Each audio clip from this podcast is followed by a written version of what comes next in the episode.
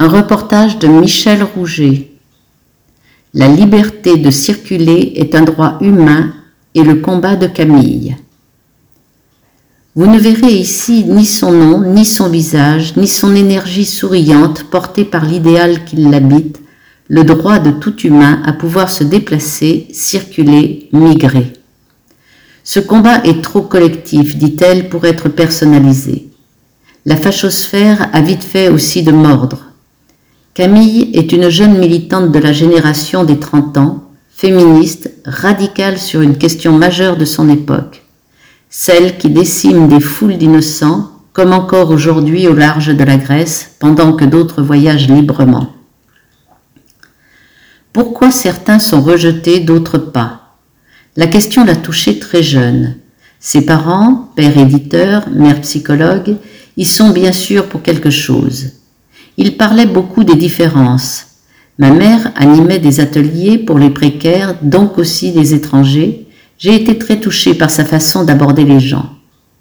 Par la suite, à la fin du lycée, un événement l'a marqué. L'année du bac, lors de la journée de la jupe, la parole s'est libérée dans ma classe sur le harcèlement sexuel. J'ai découvert qu'une parole peut faire basculer une situation. Les bases sont posées. Elle choisit le droit international public et l'action déjà membre de l'assaut étudiante et responsable du journal à la fac de Tours.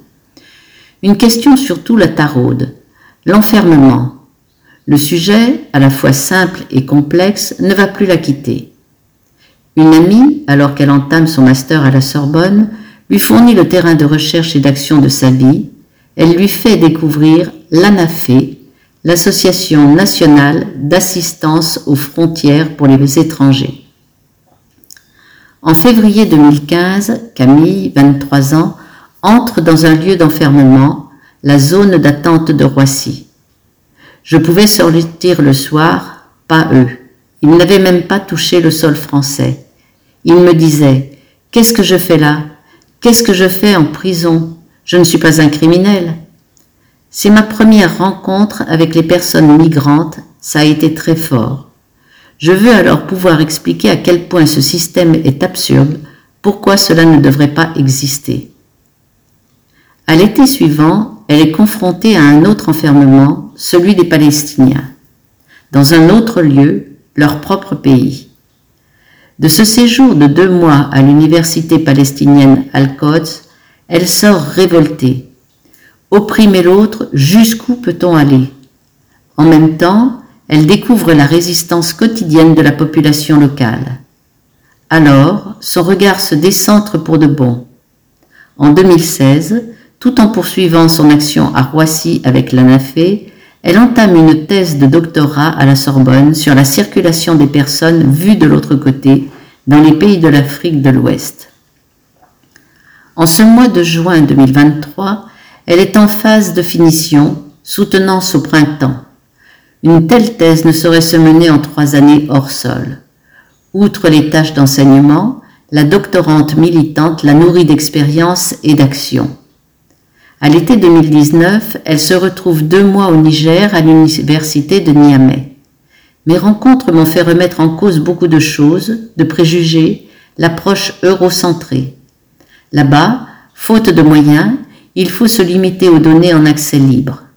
Alors, il faut chercher autrement, par des enquêtes, des rencontres, le travail de recherche est collectif, ça interroge nos rapports de domination dans le domaine des savoirs. Durant l'année 2021-2022, elle est intégrée au département droits humains de l'Université de Palerme en Sicile. D'autres découvertes et prises de conscience l'attendent. Ici, c'est au cœur de la Méditerranée, des migrations, de l'horrible.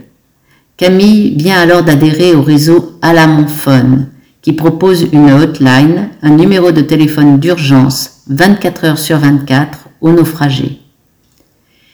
Il y a dans mes réflexions et dans mon militantisme une expression qui revient tout le temps, liberté de circulation.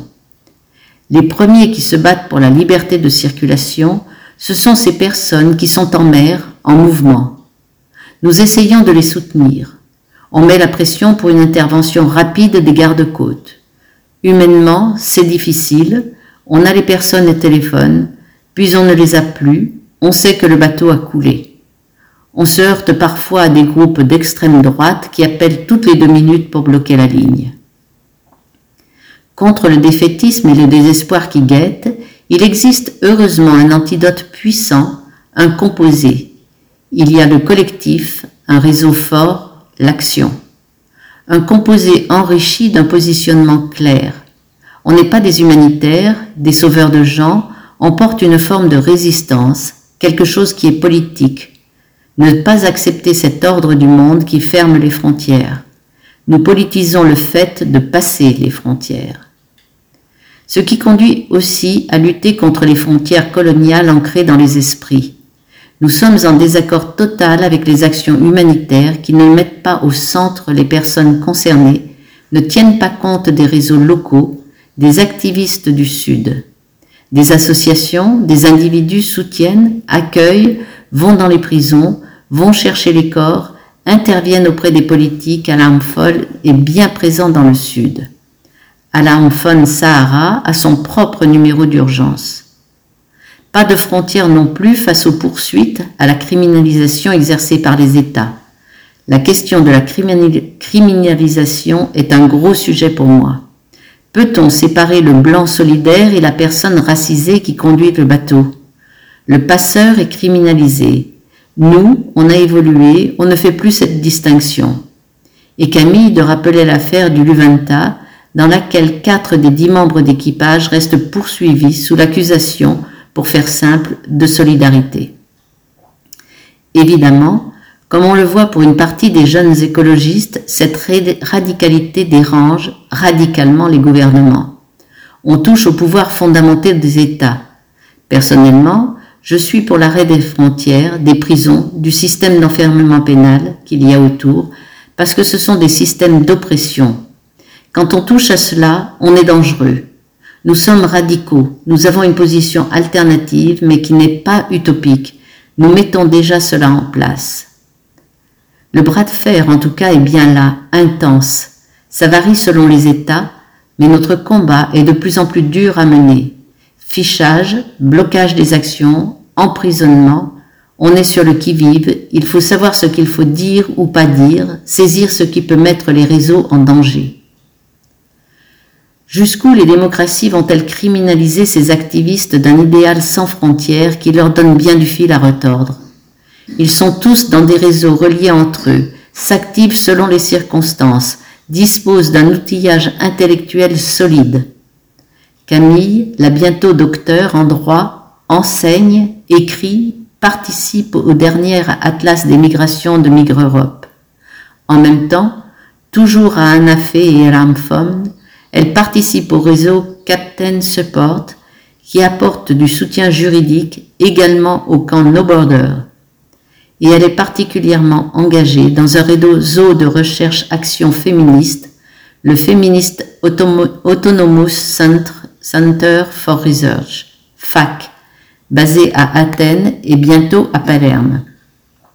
Car l'approche féministe ou féminine a beaucoup aussi à apporter ici, le réseau FAC a par exemple co-construit un cours en ligne sur la résistance à la criminalisation des aides aux migrants, chacune et chacun apportant ses savoirs. Une démarche horizontale elle-même constamment questionnée. Qu'est-ce qui nous aide à apprendre? Qu'est-ce qui nous freine? On réfléchit à des règles communes, etc. Qu'importe le temps passé ou même l'absence immédiate de réponse, on continue à s'interroger ensemble Richesse extraordinaire que de débattre et décider ainsi, à 300 personnes qui ne sont pas de même pays, de même culture. Dans les yeux des jeunes militantes et militants comme Camille se lit une double confiance dans le monde et l'avenir à construire. Le monde d'abord, se battre pour la liberté de mouvement, c'est remettre en cause la façon dont on a conçu le monde, la domination profonde de certains sur d'autres, le contrôle de l'État au quotidien à la fois sur les personnes en mouvement et sur leur propre population. Toutes ces questions de politique migratoire, c'est le contrôle de nos identités, l'interdiction d'être liés à plusieurs cultures, nous aliéner complètement. C'est fondamental parce que cela touche à comment on vit ensemble sur la planète. La confiance dans l'avenir ensuite. Cela m'a beaucoup aidé à ne pas être défaitiste. La résistance, la solidarité au quotidien redonne une force politique. On n'est pas passif, on est déjà en train d'agir. Cette force est déjà là. Si on met bout à bout toutes les actions menées par tant de gens, c'est énorme. L'avenir de Camille est donc tracé, après le doctorat, poursuivre la recherche et continuer à agir. Le seul moyen que j'ai trouvé pour être bien, c'est de me dire, j'ai eu le temps d'étudier les systèmes d'oppression, cela peut servir à ceux qui mettent en place des formes de défense. Pour compléter cet article, trois vidéos relativement courtes, une de 3 minutes 18, une de 9,16 et une de 5,58. Et on peut euh, découvrir ou retrouver un document sur l'action la,